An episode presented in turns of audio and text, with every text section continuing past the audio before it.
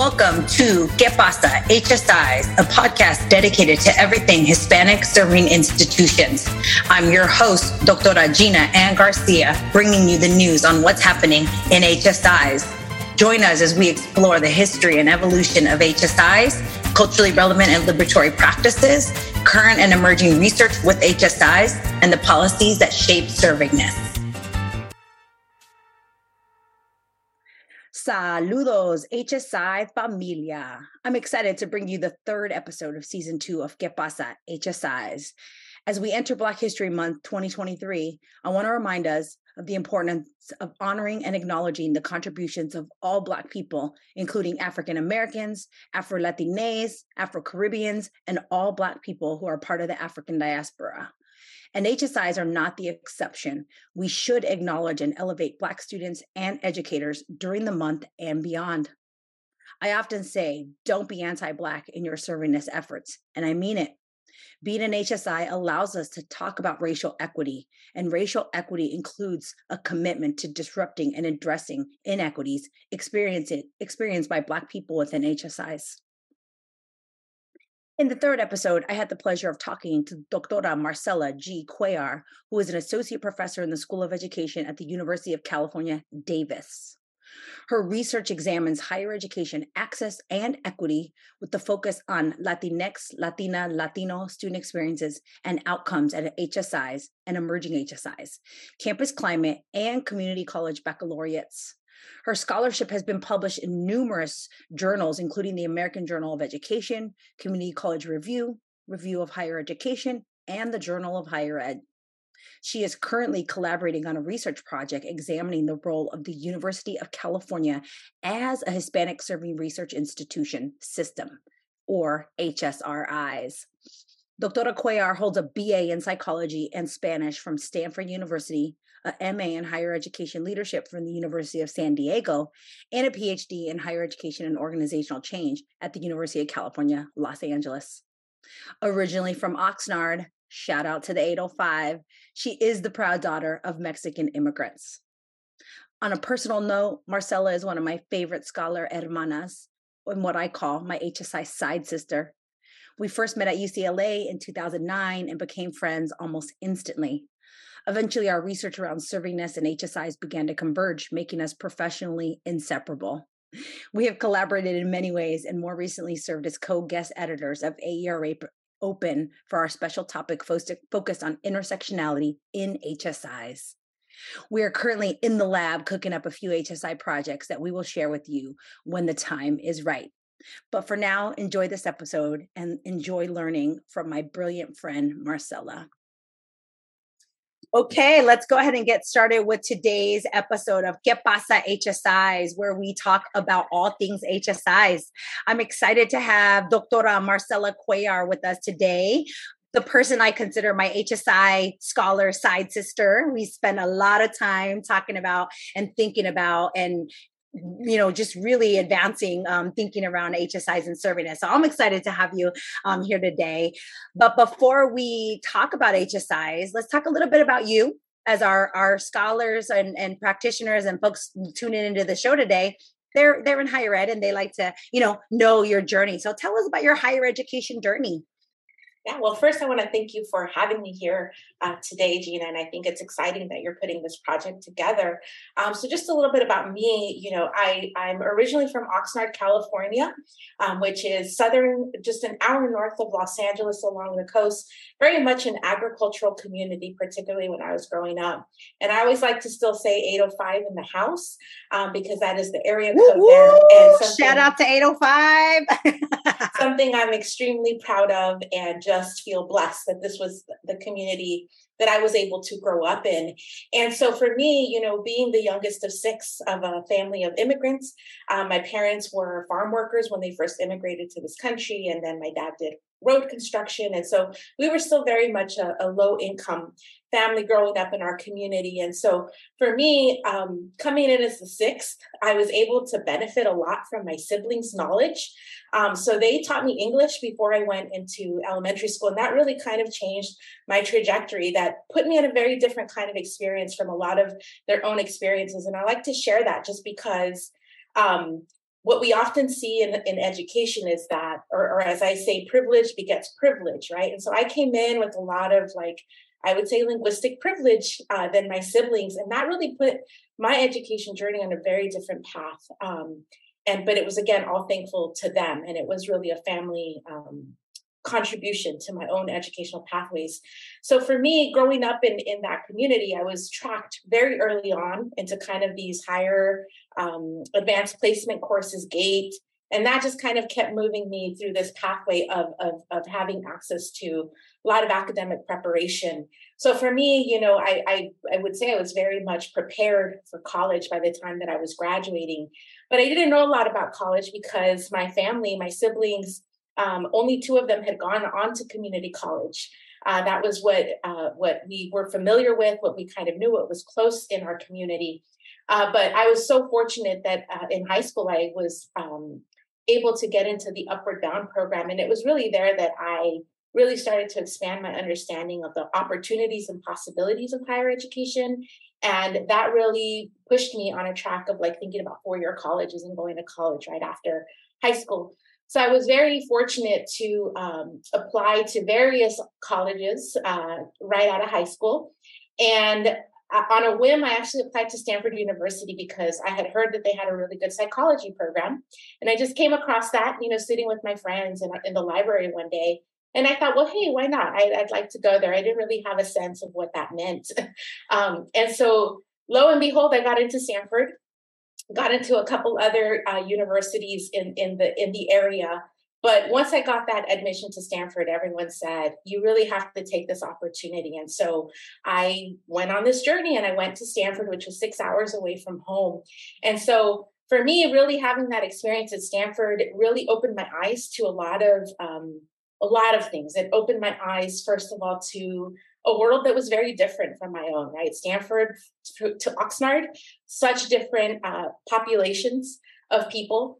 Um, but it also really started to show for me um, the, the, the levels of inequities that there are in terms of academic preparation, socioeconomic status, but that this also provided a space where people from very different backgrounds could come together for the same goal in terms of like personal and professional development. And so for me, and so for me, that was also very transformative experience. And it became for me at that moment um, a, a, real realization, right? That I knew there were a lot of tons of smart people in my community from Oxnard, but not everyone had access to the same opportunities and we're not giving those opportunities, including being at a university like Stanford. And so for me, that really became the impetus for me in in terms of thinking about access and equity um, how do i provide or start encouraging other students um, to become familiar with these opportunities and encourage them and provide the support necessary. So that led me into a career of outreach and advising, um, first in, in middle school in the Bay Area. And then that moved me, um, I eventually moved to San Diego, where I was fortunate to kind of come full circle and become an upward bound counselor myself and working directly with high school students and encouraging their pathways and journeys towards higher education. And that really, for me, became the second place where I would say that really transformed my view on these issues of access and equity because several of my students, you know, all of my students actually, all of them were brilliant, talented, and uh, many of them went on to many different kinds of colleges, two year, four year. But I also started to see some of them um, either reverse transfer, meaning that they started at a four year, but then had to come back to the local community college, or were taking longer to transfer, or taking more time figuring out what to major in once they were in college or being pushed out of majors. And so for me, that kind of made me realize like, okay, this isn't just about access. How do we really think about what we're doing in higher ed, right? When we're when we're sending such talent and making sure that we are changing structures in higher education to better support the students that that we were sending from our program. And so for me that kind of led me really to center higher ed. And so i really do see myself centered at this intersection of increasing access but then once students are in college how do we ensure that our institutions are supporting them and really doing these in ways that are asset oriented um, and taking responsibility on themselves and not just placing that responsibility on students Awesome. Thank you for telling us that story, that journey. I had never heard the story of the linguistic capital, right? That your that your siblings help you to provide um, provide you. What a powerful thing to say, right? That like um, you know, there is a lot of privilege and even just speaking English as a multilingual person early on, right? And unfortunately, because our educational systems defer um, to that. Um, I also want to acknowledge that people don't just apply to Stanford on the whim, but you did. So, and, and got in. Like, that's wild. People are probably listening, like, what? you applied on the whim. Um, let's not downplay that you were highly prepared, obviously, for that, for that, for that application process. So, um, so that's dope. I love it. I love that you that you you know that you look at it that way, right? That I applied to Stanford on the whim, and yeah, I got in. Boom, I'll go to Stanford. Um, and shout out to the 805 because, of course, like you know, we both come from the 805. Although I come from the much wider part of the 805 than than Oxnard. Oxnard was definitely much browner than my very white Simi Valley um, upbringing. Um, but somehow we found our our ways to each other and and and continue to think a lot in the similar ways, right? About about higher ed and about and about journeys. Um, so tell us was back to Stanford. Stanford is not an HSI, not even close. Well, maybe close now. It's hard not to be an HSI when you're in California. Yes, uh, emerging HSI. Okay, I was going to say you have to try not to be an. You actually have to actively try not to be an HSI when you're in California. Um, but back then, when you got in on a whim, um, it wasn't an HSI, right? And definitely probably wasn't even emerging at that time. Um, so it wasn't necessarily that about your undergraduate experience, how you started thinking about servingness. So tell us about your servingness journey and how HSIs came into your consciousness. Definitely. So, so when I was in San Diego, I, you know, was working as an upward bound counselor, and then realized like it's time for me to go back to school if I want to continue to advance and and you know, at that point, I was thinking, I want to become a higher ed administrator, right? Because I want to change these institutions. And so I started a, a higher ed program at the University of San Diego. Uh, and it was there that I, I, really started to think about higher ed more as like a field of study, um, taking classes on the history of higher ed, and and was really um, I think that's really when my like love for higher ed started in kind of this academic way. And so there I kind of remember some conversations about HSIs, right? This was back in 2005, 2006, you know, um, just kind of as if this was uh, this this thing, but I didn't really kind of think of it as like intersected necessarily with my work at that point in time. It really was when I went to UCLA uh, in 2007, and this is where you know um, this did become part of a conversation more in, in courses and i think it really reflects more you know scholarship starting to come out at that point right? Prior to that there really wasn't a whole lot. So so even though there was this idea i, I knew that i wanted to study latinx students low income first gen students but really didn't see the connection yet to hsis um, again reflecting some of the lack of where we were at the time right of, of that time period. But at UCLA, when I started my PhD program, we really started to see this as more of a conversation. And I was really fortunate at the time that um, I started UCLA. Um, my advisor, our advisor, uh, Doctora Sylvia Hurtado, had actually gathered some data uh, through a, a, large project that included a large number of, of, Latinx students at HSIs. And so through that data set, you know, um, uh, uh, you know, was able, we were collaborating on something with that data set. Uh, she said, you know, I want you to look at these a little bit more closely. And, and then in my coursework, I really started to think about HSIs more as a context, really understanding now at that point that the majority of Latinx undergraduates, when they enroll in college, they are enrolling in institutions that are HSIs. And so that's when for me the light bulb came on like, okay, if I really want to support Latinx students. And we know that at that time in particular, there was such little research still.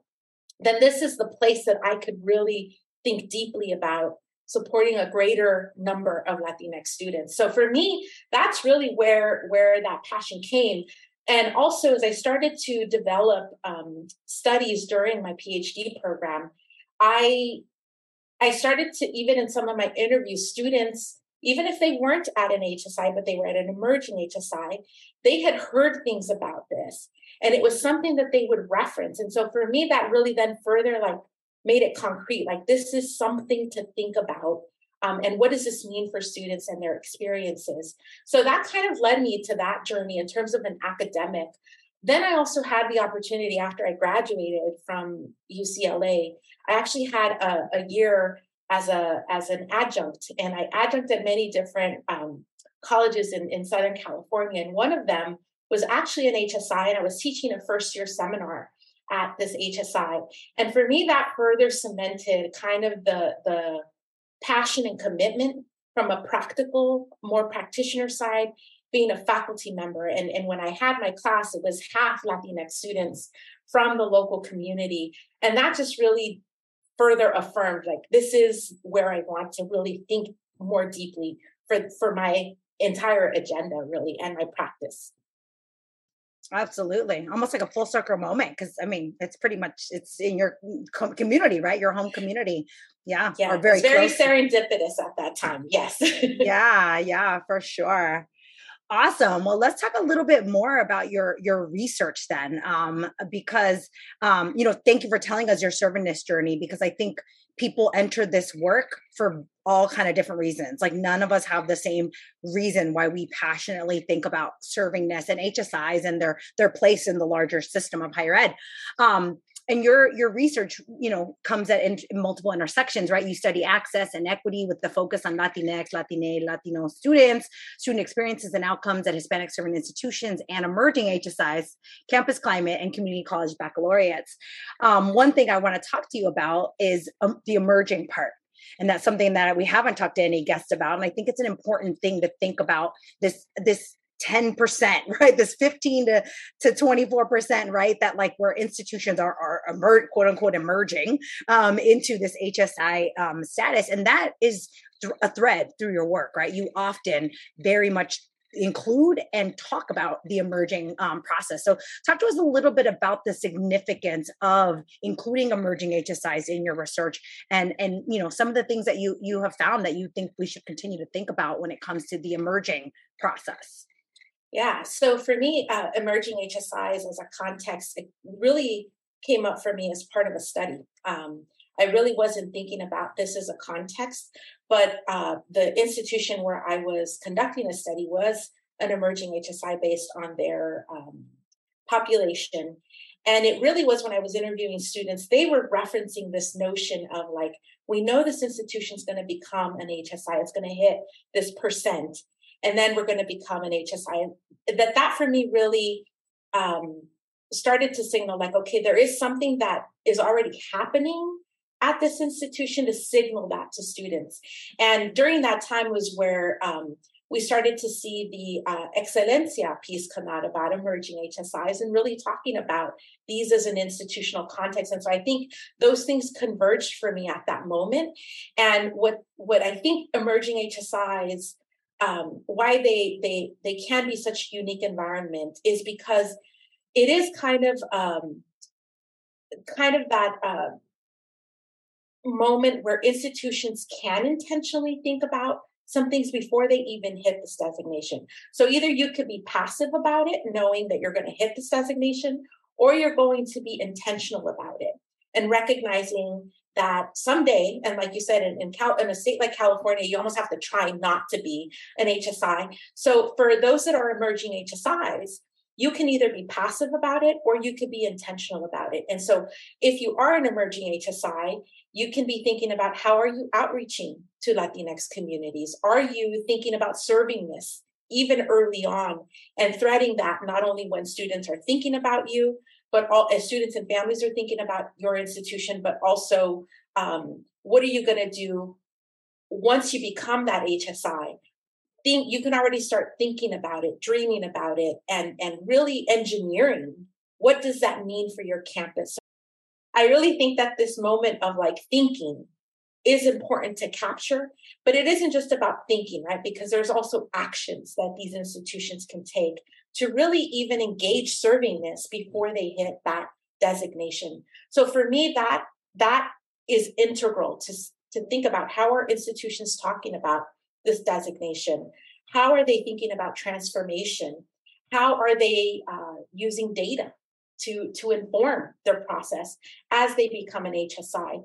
I also would say that um, when I came to Davis back in 2014, we we were an emerging HSI, and that further really, for me, um, made it clear how important this was about intentionality.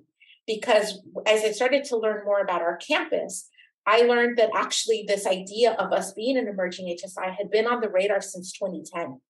And that this meant that we needed to do, do better in terms of access and outreach earlier on. And so these have been conversations front and center at our campus for quite some time. And even though we haven't hit that federal designation yet, we are kind of constantly teetering um, in at that like really close to 25%.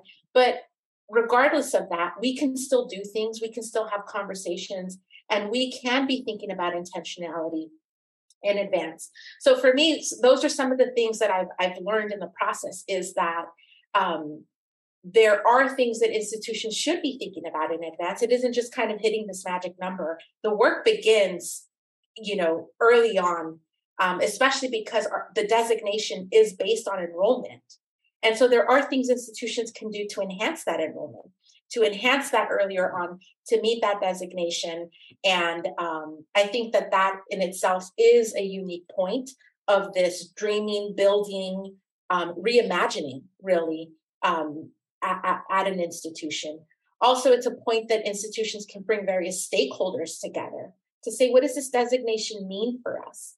Um, and this is what I've seen on our campus. When I first came in 2014, there were these open fora that the university was hosting about what does it mean for the institution to be an HSI, and it brought together faculty, staff, students, community members, alumni, in order to be part of that conversation, as well as um, thinking about um, what are the things that we can start doing now, but also where do we want to be? So, kind of that big picture thinking about these institutions. Absolutely. You got me thinking about how the emerging process is such an important planning process that there almost needs to be funding for that emerging piece, right? Like, yes there is no funding there's no designation but like that's the time for the the seed grants almost right yes. yes it can be right because that is an important point where institutions can really actively think about what do we want to do how and and, and really who do we want to be when we become an hsi and we know that that becoming or getting that designation isn't the end all right that's mm-hmm. just really the beginning of then yeah. doing the work in, in kind of new new ways but the work begins before that or it mm-hmm. can begin before that especially for those institutions that are emerging hsis we know that some hsis have been hsis from their inception whether that designation existed or not right so they've been doing the work but for these other institutions that that are in this kind of um, pre-phase um, it is a moment of, of, uh, of it's really can be a think tank right of where mm-hmm. do we mm-hmm. want to go and what can we do now and really yeah. reimagining some of the structures of servingness in that pre pre college phase absolutely so anybody listening that has the power to make that happen, we we just came up with a great idea. that emerging state could be the state where yeah, that's where the the seed grants happen, right? And then and to do all this thinking um and like you said, you've been a part of this process even on your campus, right? In that emerging state and and and what that looks like and and you're not the first person to talk about the having the forum for, you know, for people, for community members, for families, for students and and just start talking right? You got to start somewhere um, yes. and such an emerging uh, an important part of that emerging process. Yes yes. Well thank you. Thank you for for that let's turn a little bit um, towards a different angle of your research. Um, so you and I just participated in this in this um, fellowship, right? It was it was a fellowship to help us think about how do we talk to policy folks and convince them to to embrace our work and, and do things differently, right? And for me, I was like liberatory outcomes, right? Policy folks need to embrace the non-normative academic outcomes. Um, and in reality, you've been writing about that since day one, right? I've been citing your work on that forever. Whenever I cite that non academic or what I've been calling these days, right, liberatory outcomes, I, I'm often citing your work. You've yourself called them empowerment outcomes, right? And really elevated the fact that that we can't solely rely on the normative academic outcomes like graduation as the only indicator of, of, of servingness, right? That there's other things that students get and should get when they go through college. So, talk to us a little bit about um, your research around those outcomes and what you found and your, your thoughts on like the importance of elevating those outcomes as part of servingness. Yeah, so for me, the reason why these have always been so important is because they really cut to the heart in my mind always about, well, what is the purpose of what we're doing in higher ed, right? And so for me, when we think about that purpose, yes, part of that is of, of degree attainment and obviously um, enhancing the job force, but there's also um, in the field of higher ed historically, you know, higher education is tied to much more um, uh, what would be like democratically oriented elements of education, right? That this is a pathway for social mobility.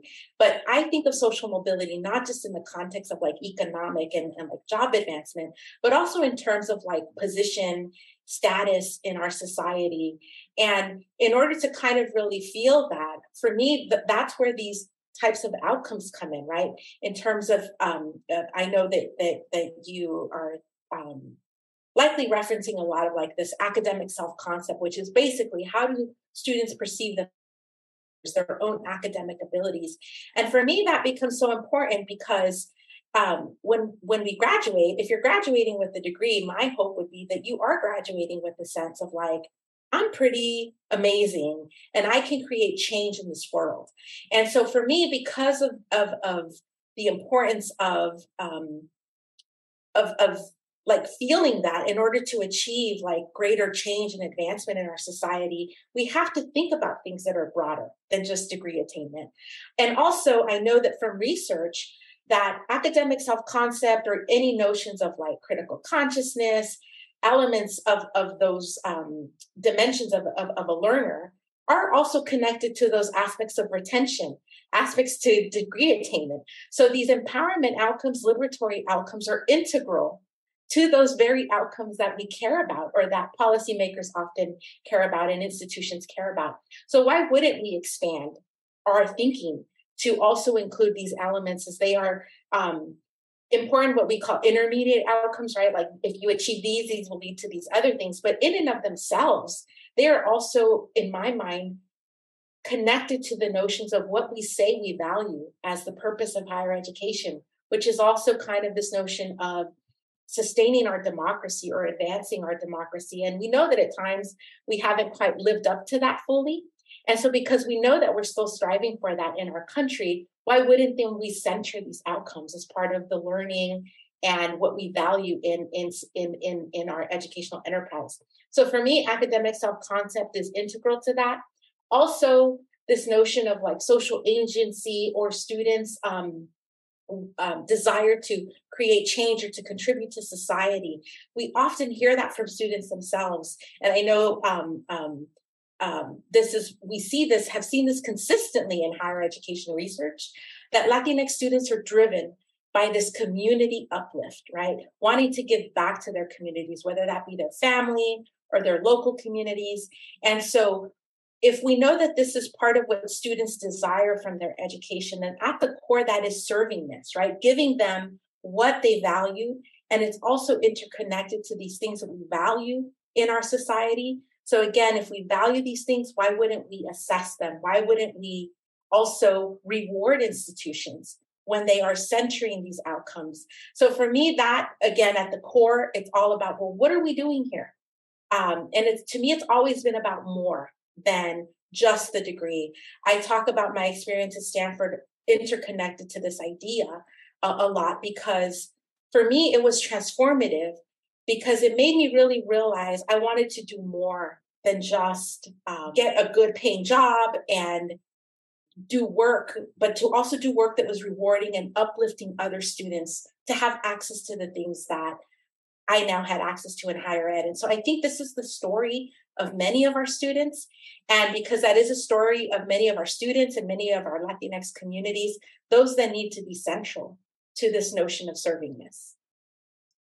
Absolutely. Beautifully stated. All these ideas of like the stuff that we actually say we value as higher ed, yet we we don't um we don't defer to them when it think about the success of the institution right? It's like yes. but we say we value these things but it's not what is the final determinant of how well you're doing as an institution right? Yes. Uh, but you're right they're they're mediator outcomes right or intermediary outcomes that like they're actually i think a lot about like that's easier to measure on, a year to year basis, right? From like a grant perspective, right? Like a Department of Ed grant, you can much easier easier report students had gains in these areas than six year graduation, right? Like yes, that outlives the grant six yes. years, you know, if you're if that's what you're going for. So I think we do have to spend more time. So we're going to be tweeting this episode out to all the, uh, you know, Department of Ed uh, program officers and NSF officers, right? Like because those outcomes are so vital to the ultimate outcome that that we really all care about, which is graduation right yes, the, the, yes. attainment of, of a degree and like you said jobs and going back in and, and serving communities is, is part of that yes. you know and can be considered one of those liberatory empowerment outcomes exactly exactly and like i think you captured it beautifully right we say we value these things and so in in order to demonstrate that value we should assess it we should reward it when it's done mm-hmm. well and i would argue that um, hsis for a long time have been doing many of these things very well and those things should be front and center mm-hmm. absolutely yeah that was like i know that that article first article that came out of your dissertation was my favorite to cite forever because it was like you showed that right? That hsis are actually better at at this right? Like and you had the data to show it right? That eight students had this like higher level of of self-efficacy at hsis over the long term right than students at non-hsis uh, it's so powerful right to be able to say hsis are doing really good work in these non-normative uh, you know non-academic outcomes that are, are really academic right? That's why i stopped calling them non-academic. I'm like that's a dumb name. yes. We need a better name. Um, and yes. people love the liberatory out or, or empowerment, right? Yeah. Like that, that makes sense. Like, oh yeah, yeah, that makes sense. While still being an outcome, yeah. right? That that's measurable. Yeah. And that this is really like, you know, this is where it goes back to our, our, our UCLA training, right? That this is at its core talent development, right? Mm-hmm. Really taking students from where they're coming in and saying, well, how are we as an institution advancing um, or supporting their success, right? And accounting for the assets that students bring in, but also recognizing that we can do some things to further enhance that by providing environments that um, allow them to dream bigger and really achieve those dreams in ways that they come in already wanting. So mm-hmm. I, I, just say it's kind of like giving students what they're really looking for from this educational and, and uh, mm-hmm. experience. Absolutely anybody that uh, graduated from UCLA HEOC program right now is like, yep, they graduated from HEOC. you can tell, right? Our, our, our training and our ped- pedigree, of course, you know, we we think in in similar our terminology. Ways, right? our terminology, yeah, for sure, is it's coming out pretty pretty strongly. Um, and it's going to go right into this next question, which is connected to uh, your scholarship on campus climate, which of course our you know uh, uh, our scholar mama, I call her our scholar mama, you know, has written extensively about, obviously about campus climate, um, and you've centered it directly into HSIs and emerging HSIs, um, a piece that we need and a piece that doesn't get measured as not servingness, right? I, and that's part of the servingness framework. I'm like, if you're not have a, if you don't have a good campus climate then you're not serving students, right? But that piece gets often overlooked. It's like, yeah, you know, that's on the side. We'll deal with that another time. But it can't be, right? It's got to be also part of this deep servingness conversation. So talk to us a little bit about that, about the importance of us continuing to examine the campus and particularly the campus racial climate um, at, at HSIs. Definitely. So again, for me, um, this came for me, or, or this has become for me, uh, really um, or it became very prevalent to me how important the campus climate was again in some interviews with students. And this while we were studying campus climate um, in some of these studies there they were really kind of making these connections to like in the ways that the campus climate because often we hear right the campus climate at hsi is very welcoming. And yes we would expect it to be especially when there's a greater representation of latinx students on a campus environment. Students will send will feel a greater sense of belonging because they see right community around them or folks that look like them around them. So we know that hsis are uh, a, a, po- a, place where, where students can positively experience the campus environment. But what I was also learning or seeing in some of these narratives that um, students would share is that it's actually more complicated than that. Students may still continue to encounter racism, microaggression, microaggressions at HSIs. And so for me, centering that then gives us a place to say, okay, is that okay that students are still encountering these these um, experiences on campus? And for me, that that's where um, it isn't just a, a blanket statement, right? It's, or, or as, as um, I believe it is Maria Ledesma says, there's not a binary campus climate. It's not either positive and it's not neither negative, right? And and I think she and I know she really also is arguing for how do we develop healthy climates, right? That are really healthy. And so for me, what I really want wanted to center in this work was I was hearing this from students about still facing microaggressions, experiencing racism, um, whether they were experiencing that personally or observing it with some of their peers. That for me, then it became so important to say, okay, how do we hold that in addition to these positive parts? Because then that tells us we have work to still do. And for me, one of the, the things that I say in one particular piece um, is that our campus climate can either perpetuate the environment that students and our Latinx students experience outside of the university, or we can disrupt it. And so I, I would argue that most of us would would make if we're really going to engage servingness, we want to perpetuate the positive parts, but we should be disrupting the negative elements, the, the, the parts that racialize students, that microaggress students, that don't really challenge the status quo of what they're experiencing outside of campus. So for me, that's why that remains such an important part.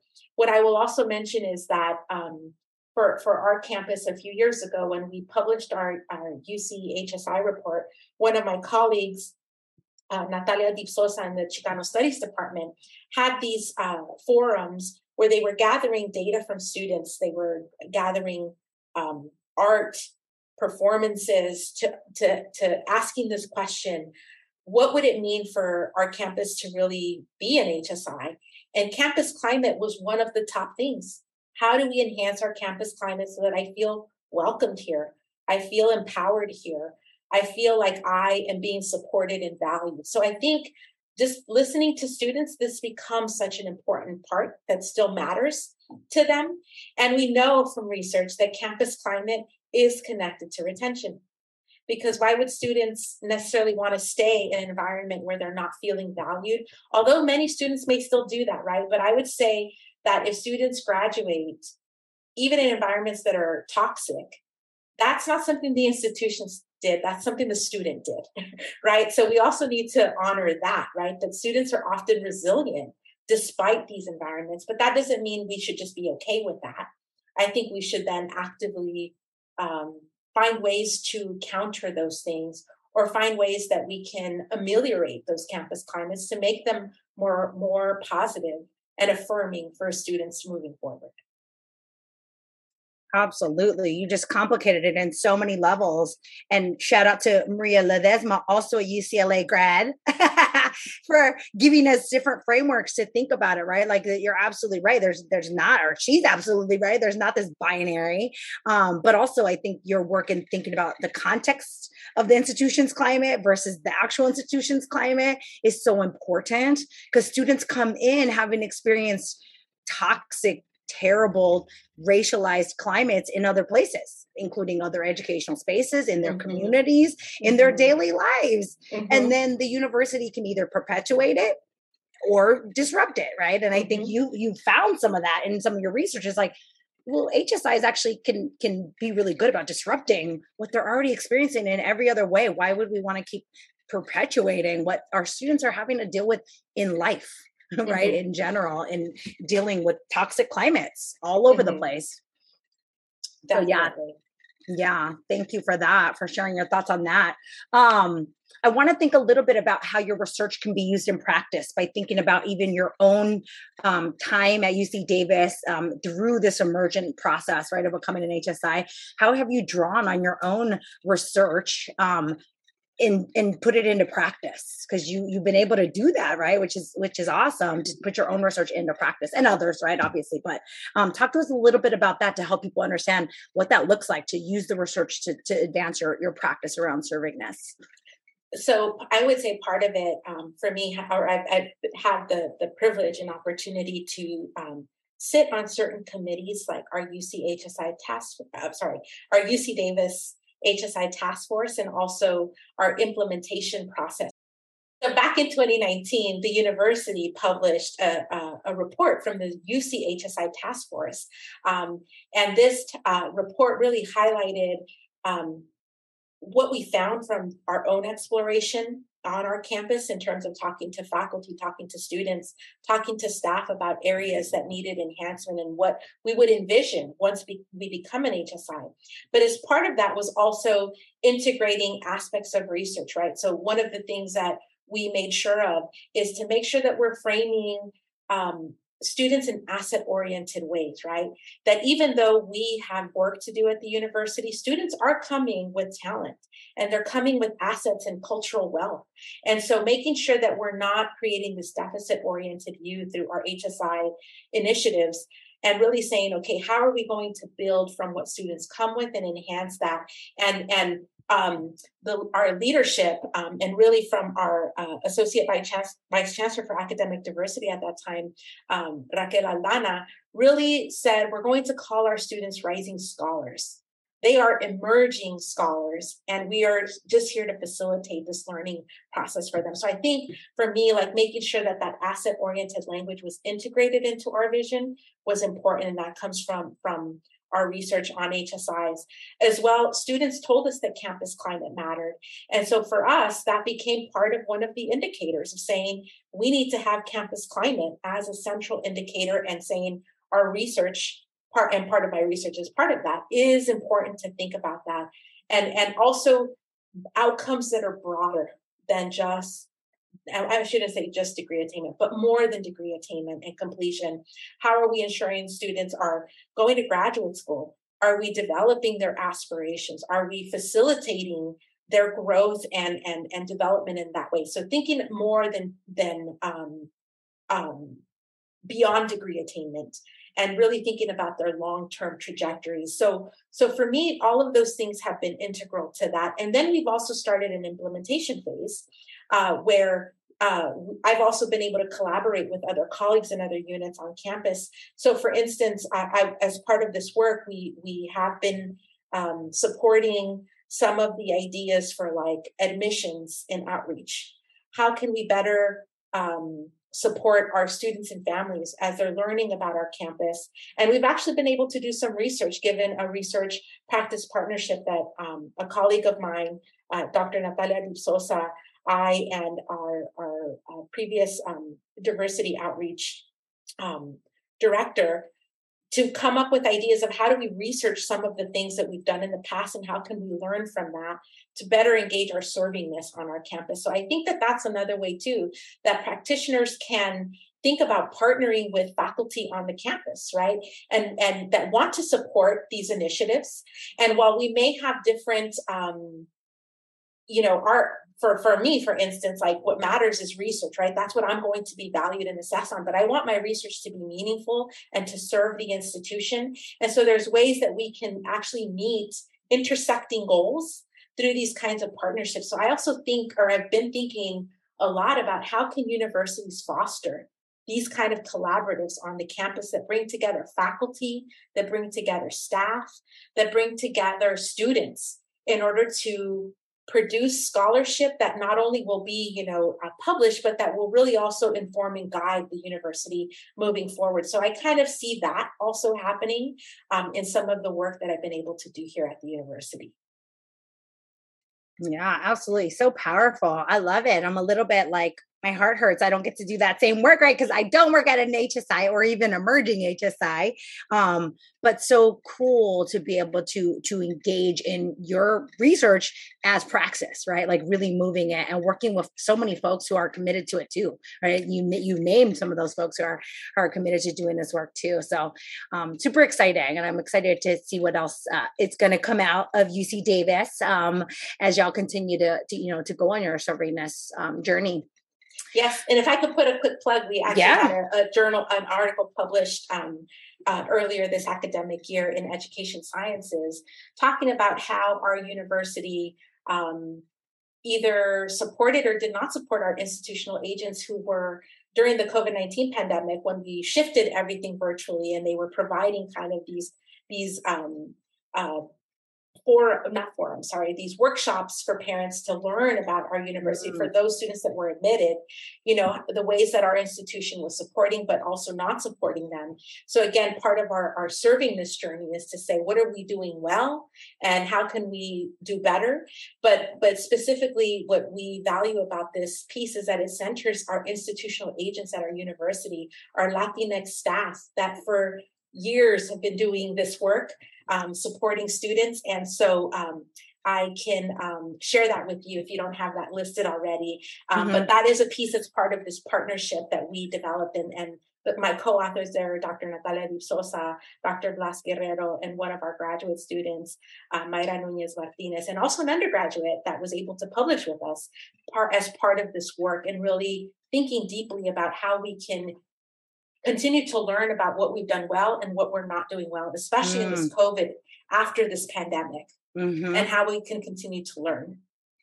Absolutely. Yeah, we can drop that in the show notes. So give it give me that citation because we um yeah, would love to learn and I and I love open access journals. Uh and education sciences is. So that that's great that y'all are producing right in ways that where people can access um, the knowledge. Yes. So, other than that, because that sounds like current stuff um, for the fans of your work, what other things are you cooking up in the lab that we can expect to come out um, or or stay stay engaged and wait for um, to drop in the near future? So I'm, um, you know, when it's not going to come out in the near future, but pretty soon, I hope. Um, but but I will say that we're going to be presenting at ASHE, the Association for the Study of Higher Education, in November for anyone who may be um, attending. But right now, uh, we've we've been doing some research as a, a as a collaborative. Um, Dr. Frances Contreras at UC Irvine and Dr. Juan Poblete at UC Santa Cruz and myself here at UC Davis we've actually been thinking about what does it mean for our institutions to be at this intersection of being an R1 and also an HSI. And so we, we've been thinking deeply about that.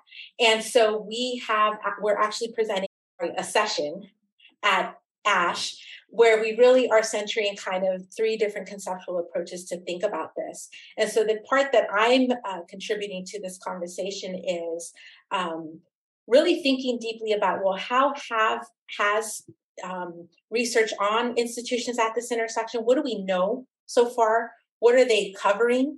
And and we have found that there's actually been a substantial amount of work now coming out on these institutions that are at this intersection. And so what we're highlighting here in this conceptual piece is to say this is what we know but this is where we need to go moving forward recognizing the history of R1 universities, and especially um, centering this in, in a conversation about UCs specifically, but what do we need to learn from our own history as R1s? And what does this mean as we engage in our servingness journey and really a, a journey of transformation, right? Of, of R1s as being elite historically and have excluded for a large part Latinx populations and other minoritized populations. And so, how does this HSI identity allow us to reimagine, allow us to transform structures that not only just enroll more of these students, because again, like you said, Gina, powerfully, we, we would have to really try hard not to enroll these students eventually, right? Given the state of California's demographics.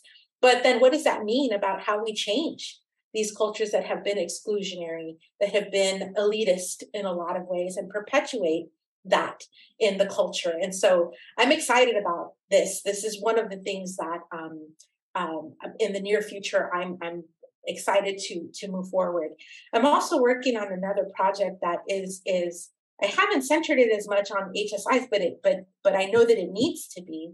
But I'm also doing a study right now where I'm um, interviewing Latinx community college students to understand how they make decisions about college going, right? Oftentimes, our research does not include community college students and understanding their decision making. But right now, in this moment where we've seen drastic drops in enrollment at the community college and in, in, in, our Latinx community, I think it's important to center the, the perspectives of students and what are the things that support them as they're making decisions about where they're going to start their community college journey. And so I'm centering this in a particular region and understanding how they make their community college choices in this region when they have multiple options in a region. And and and so far what what I'm learning is that a lot of it has to do with well, what are those institutions doing to inform students about the opportunities available? Do those institutions have institutional agents that are actively engaging students. And so that is another one that um, in the near future i hope to to put forward. And we will be publishing a report um, that that uh, details the college going patterns for latinx students across the state by county. So that we also provide more data to to um, different uh, parts of our state about well where are the latinx students in your in your service region? Where do they go and um, what can we learn from this to create policy change and better support students whether that be at the state level the system level or at the individual campus level. Awesome. Thank you for sharing those um, previews. I'm excited about the intersection of hsi and research institution. I will be front and center at that ASHE, ASHE session um, because i haven't thought deeply about it and but I've written about it a little bit in my upcoming book. It's a little bit, a little sliver, but it's it's it's a very under um developed area, right? So I'm so glad y'all are doing that work and from the place where it needs to be done, which is HSRIs, right? Um, or HSRUs, which I'm going to get to in a second. Um, but definitely, um, you know, that's an important piece. The community college piece, you, I thought about something important. You said, um, you know, I'm working with uh, with Latinas in community colleges and their college going. It's not HSI centered. I think that's an important thing to acknowledge because you know not all research has to be HSI, even if it's at an HSI, right? Because we do this like deep analysis around HSIs and which is what really needs to be done, right? When it comes to HSI. And if you're not going to do that deep analysis, then it's okay, right? Mm-hmm. Then you're mm-hmm. looking at community colleges and that work needs to be done too. So, um, so I, I don't think it has to be HSI research, but if it is, of course I'm going to cite it. but I think it's so important, right? Because we're we're you know we can't force people into like doing HSI research just because it happens to be at an HSI. It's not exactly. enough. Exactly, exactly, and I think that that's something um, that we need to really like emphasize, right? Like it's doing HSI work work is really centering, right, the institution and saying what mm-hmm. can the institution do better. And so I think now speaking to students, I'm realizing like oh no they're calling out these things that need to be done and so for me that's also helping me think through like okay yes like this is about servingness mm-hmm. um, from their perspective right and mm. so anyhow more i'll think about that more deeply but i think you're right gina mm-hmm. Absolutely. So let's talk a little bit about the UCHSI initiatives, which you've mentioned, um, but I want to know a little bit more um, how you've been involved with some of that work, um, and or some of the work just for folks that aren't aware that the UC at a UC, you know, University of California level is in, uh, thinking about HSI pretty deeply and, and and has been right for several years already. Um, so talk to us a little bit about how you've been involved with those initiatives and what's going on in the UC with HSIs yeah so so this really has been a, a system wide effort supported by the UC office of the of the provost and also the uh, the UC office of diversity engagement. And so what this uh, initiative does is brings together representatives from each of our um, campuses across the system to have conversations about HSI. How are campuses enacting servingness through their initiatives? Also, what are things that challenges that we're encountering, and how can we support our sister campuses in this work and learn from each other? So it really has been um, a, a, a, place of deep learning. And I know, Gina, you've come to present at one of the annual uh, retreats uh, where we've brought together not only the leadership team or the advisory board that, that serves to support these efforts, but really brings leaders from across each of the campuses to learn more. And, and really, um, what I recall from when you presented uh, back, I want to say it was 2019 when you came, um, in really to say like a call to action, right? To say we really need to think about servingness deeply, not just kind of at the enrollment and surface level, but what are we doing to really change our, our institutions. And so so this this initiative is a forum or a platform for us to think about that deeply.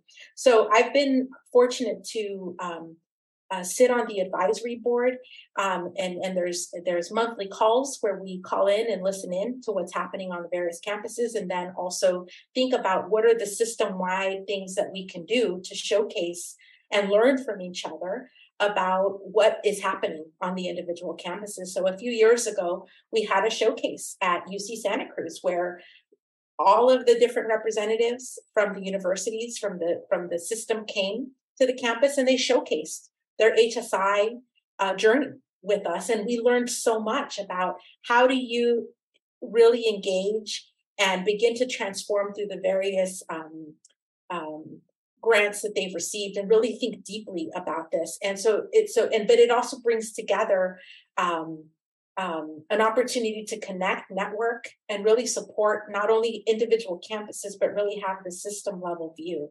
And so I think that we need to do more of this kind of work at other uh, systems that have many HSIs. So we have uh, right now five federally designated undergraduate HSIs, and and the rest are emerging HSIs, and so they will be HSIs in the near future. And so they are intentionally thinking about what does this mean for our individual campuses, but that we also need to share resources and support each other, given um, the similarities some of the similarities in our mission as UCs, but also the nuances, right? Each of our campuses have their own culture, have their own, you know, flavor, and so have their different regional needs. And so, how can we also think about those and learn from each other? So that's been really um, pivotal for us to think bigger, right?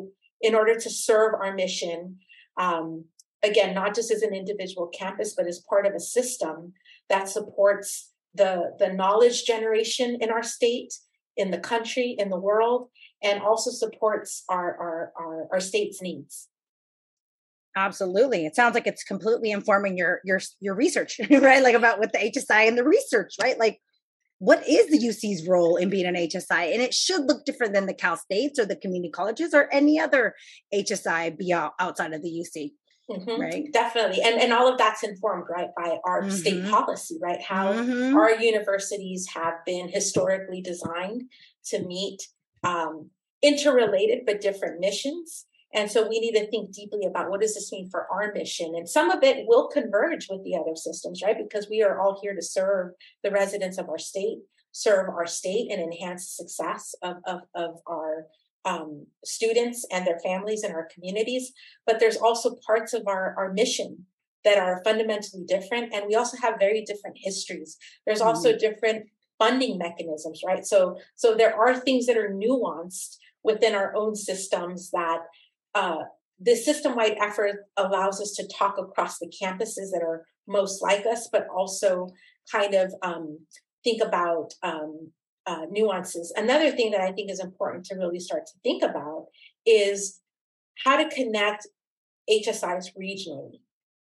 mm-hmm. right? Because so many of our Latinx mm-hmm. students want to go to school where their families are. Mm-hmm. And so, mm-hmm. how can we think regionally about supporting our students? And I know that there are efforts throughout our state at least that are building some of these regional partnerships. And so, how can we support those partnerships? So, put that for policymakers as well, right? How do we support more of these partnerships yes. and really facilitate that we are serving these communities and that we are creating pathways for students to transfer if they do, if they started a community college transfer to the local institutions and that we are then um, for instance, as UC, is then creating pathways within our region for, for students when they want to go to graduate school. How are we working with our local region and interconnecting with our various um, partners? So I think that's another important area to really uh, work intersegmentally, right, across mm-hmm. different segments of our higher ed system.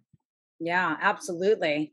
And I think that leads right into my next question because I think the idea of like us needing to start to think about HSI's distinct sort of um affinity groups, I guess we'll call them, right? I mean, there's almost 600 HSIs. Like, it's hard to say that all 600 are going to come together and do anything right? But these like pockets right? They could be regional based um, consortia they could be state based they could be a lot of different things. Well we've just seen in the last couple weeks right right the announcement of of a, of an emergence of an alliance of hispanic serving research universities hsrus although we did originally call those hsris right?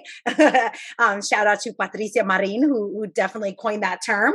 Um, but they're saying hsr our youth, and there's 20 of them that are part of this alliance for now because there's going to be more right that emerge. Um, and that's an interesting sort of affinity group right because of of what's wrapped up in being r1s right in hsis um, so tell me what are your thoughts on on the emergence of this type of alliance? Is it is it important? What what are your thoughts I, I, think you know, kind of building on on how I was mentioning about the UCHSI initiative being important, right? To talk to campuses that are, you know, hold similar missions and and face similar challenges um, as as our own is important, right? And I like this idea that it is like an affinity group, right? Like there, you could talk through and and really talk real about the issues that you that you face. And so I think you know, for me, like this is uh, an important an important alliance because it does center or connect these institutions that are at this unique intersection, right?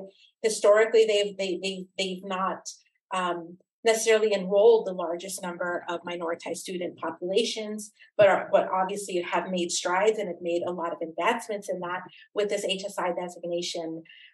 And I think also what makes this unique is that it gets to center graduate students, right?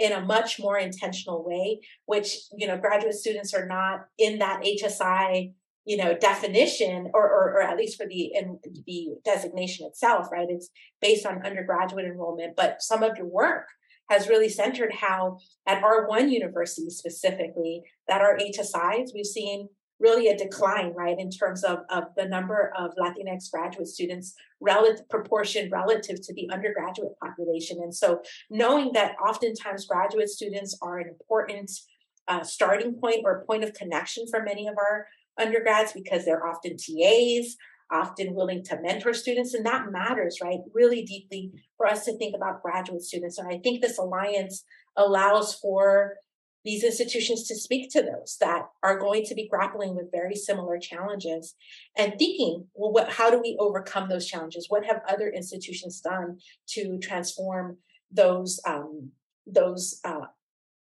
structures that may be limiting access?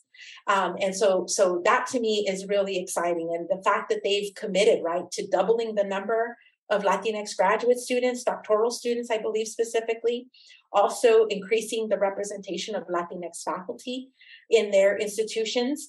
And so for me, I think that that is a bold commitment and that's great, right? That they've given themselves to 2030 to achieve these goals. And so um, you know, they can think about that and chat with each other again and share best practices. And I think that I, I just would really love to see, you know, as they move forward, that how do they think about supporting students, right? So it isn't just about having more Latinx faculty and having more doctoral students, but then how are they supporting them once they are there?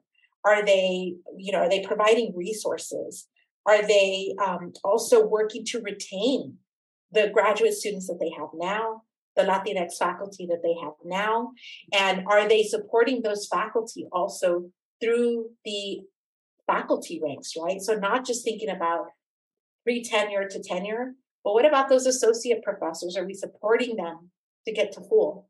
Are we then retaining those professors, like once they get tenure, and um, keeping them um, serving as the the outstanding resources that they are. I also, you know, kind of would love to see them think about or or, or see what comes from this work about how R1s, HSRUs, HSRIs are innovating knowledge production, right? At the core, that is our mission. We are knowledge producers. So, how are we re- reimagining knowledge production connected to our HSI identity? So, that's something that, you know, um, I, I think I would love to see moving forward as well.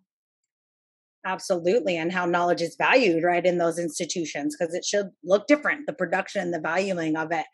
Yes. I think you bring up a lot of good points. Of course, my critical brain immediately was like, what about the not selective research HSIs, which really was the original intention, right, of the HSI designation was to support under resourced broad access, right? Historically broad access institutions. So so I struggle with that because I think everything you said is like absolutely these institutions can really do some good with a critical lens. Mm-hmm. Right. And so, anyone listening that's part of the alliance, please do this work critically because otherwise it's going to reinforce hierarchical structures of higher ed right? Which me and you both know and worry about happening within HSIs. Mm-hmm. But I think that you raised an important point um, too, Gina, here, right? So you're talking about those HSIs that are um, high research activity universities, mm-hmm. right? Based on the Carnegie classification, mm-hmm. right? And so I think that that also then becomes an important research agenda or maybe even um, uh, either agenda or maybe, I, I, don't know, maybe another affinity group that mm. collectively comes together to, to, to elevate the work that they've been doing for right. a long time as well. Right. I wonder if the R2s are going to be, ever be invited. they were very distinct that it was R1, which is also like, okay, you know, that that that become it became a very um elite alliance group, I'll say. Mm-hmm. Um mm-hmm. although I did appreciate the the goals, immediate goals as well of like graduate students and faculty. So immediately yes. those goals to me were like, those were important. Those are important goals. So yeah. And I think those goals matter, but but also right, like it, it kind of like where our conversation has always been, you can't just be about enrolling these populations or recruiting these populations but then how are you actually serving them once they are there and yeah. ensuring their success right so that's the part too that i uh, look forward to seeing right like how do structures change how do values change right to really reflect the yeah. um, um, the the the wonderful latinx doctoral students and faculty that they will you know be serving. Yeah. Yeah, for sure. So I wanted to ask you about um, this special. I know it's we're not supposed to call it a special issue, so special topic on HSI. AERA Open is very specific about it's a special topic because they're not all in the same issue um, on intersectionality and HSIs. Um, several of the guests on on Que Pasa HSIs actually were authors in that. Um, what an exciting um, time, right, for us to do that work. It was it was it was a beautiful moment for me, and I was so glad you were a part of it. So, what were your what are your thoughts? Thoughts or what are your plugs on on that special topic as it's you know we're we're wrapping it up right with the final article coming out soon? Yeah so first of all i want to thank you gina for for as you are with many things the mastermind of this like wonderful idea to put to center intersectionality at hsis and when uh, you invited me to to um, come on to this uh, collaborative i just it was a, an immediate yes because you i think are centering or your vision for this really was about complicating like we say in the in the open call the h in hsis mm-hmm. right so mm-hmm. how do we think more deeply about um, our latinx student populations whether that be faculty students um, the context that institutions are in, right? The regional differences that may exist, the state differences that may exist. And so for me, what's been exciting is seeing these ideas that that uh, individuals um, propose to us and then seeing that work come through to fruition, right? From beginning mm-hmm. to end mm-hmm. and really engaging so many emerging scholars in this endeavor, right? So we have a lot of uh, uh, um, contributors who contributors who really are across the nation, but also really are using different methodologies, mm-hmm. are centering different elements of intersectionality. Some are very much focused at the individual level, some are grappling with kind of these more institutional level um, um, factors. And then there's a few that are kind of spanning or calling across intersectionality across all of these domains that um, Anne Marie Nunez in her outstanding intersectionality framework really kind of details and outlines. And so for me, I think that folks um, should be looking forward to reading you know the uh, well they've already been reading right because we uh-huh. have several of the articles already published and we're just waiting for one more but i just really um, have um, appreciated the way that all of these scholars have kind of pushed our thinking, right? Mm-hmm. Have really pushed into new areas. Not that these areas are necessarily new for students who have experienced the things that they're describing or institutions, but that they're um, documenting these and really providing us with a sense of one, how do we study these um, topics in, in ways that are humanizing and really uh, empowering? but also how do we then push even further right that this is just the starting point so mm-hmm. for me that's what i'm really excited about to see the the where this work's going to go moving forward not only in terms of research but also how institutions and practitioners are going to take this knowledge and create um, mm-hmm. changes based on it so so um, it's exciting to to to say the least um, and i'm looking forward to for us to also uh, wrap up our opening introduction mm-hmm. which now i you know I, I just really am excited about this work yeah, for sure. Me too. It's been it's been a really fun process, but also the, the work that came out of it. You're right. The scholars that showed up and wrote these amazing articles, uh, thoughtful, critical, empirically driven articles are just we really we lucked out, right? We got we got a great group of, of authors. So so everybody download those articles. We're gonna try to be the most downloaded special topic. Yes. I think we yes. can. I think we can. Yeah, we'll yes. keep pushing it. yes and please do share with us too you know how you maybe take that knowledge and mm-hmm, apply yeah. it right to your own campuses and um, maybe contribute to, to publications right in mm-hmm. in documenting that work so that others can learn about how how you can again engage in praxis right taking this research into practice and reflecting and learning from it absolutely so the final question sometimes the hardest question for the people that showed up because they want to know what's happening in HSIs. How do you respond to that? ¿Qué pasa, HSIs? So for me, I would say like I, I really think that this is an exciting moment, HSIs, um, and all of you at HSIs. I really one of the things that I like to think about right now is that I think HSIs can and will serve as the models of excellence for the next hundred, if not longer, years of higher education in this country.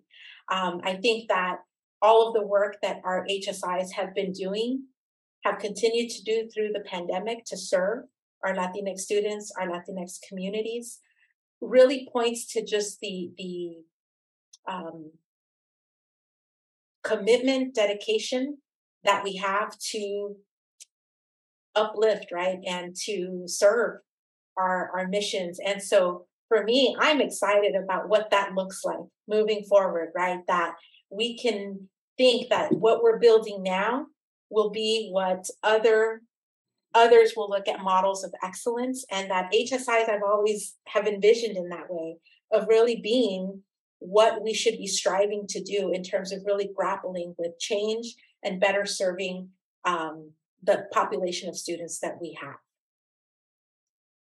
Absolutely. It's an exciting time. And we got great folks, you know, really pushing um, some great work. So thank you for that. And thank you. Muchas gracias for being a guest on Que Pasa HSIs, Doctora Cuellar, my, my HSI sister, my hermana en la lucha. Thank you so much for being with us today.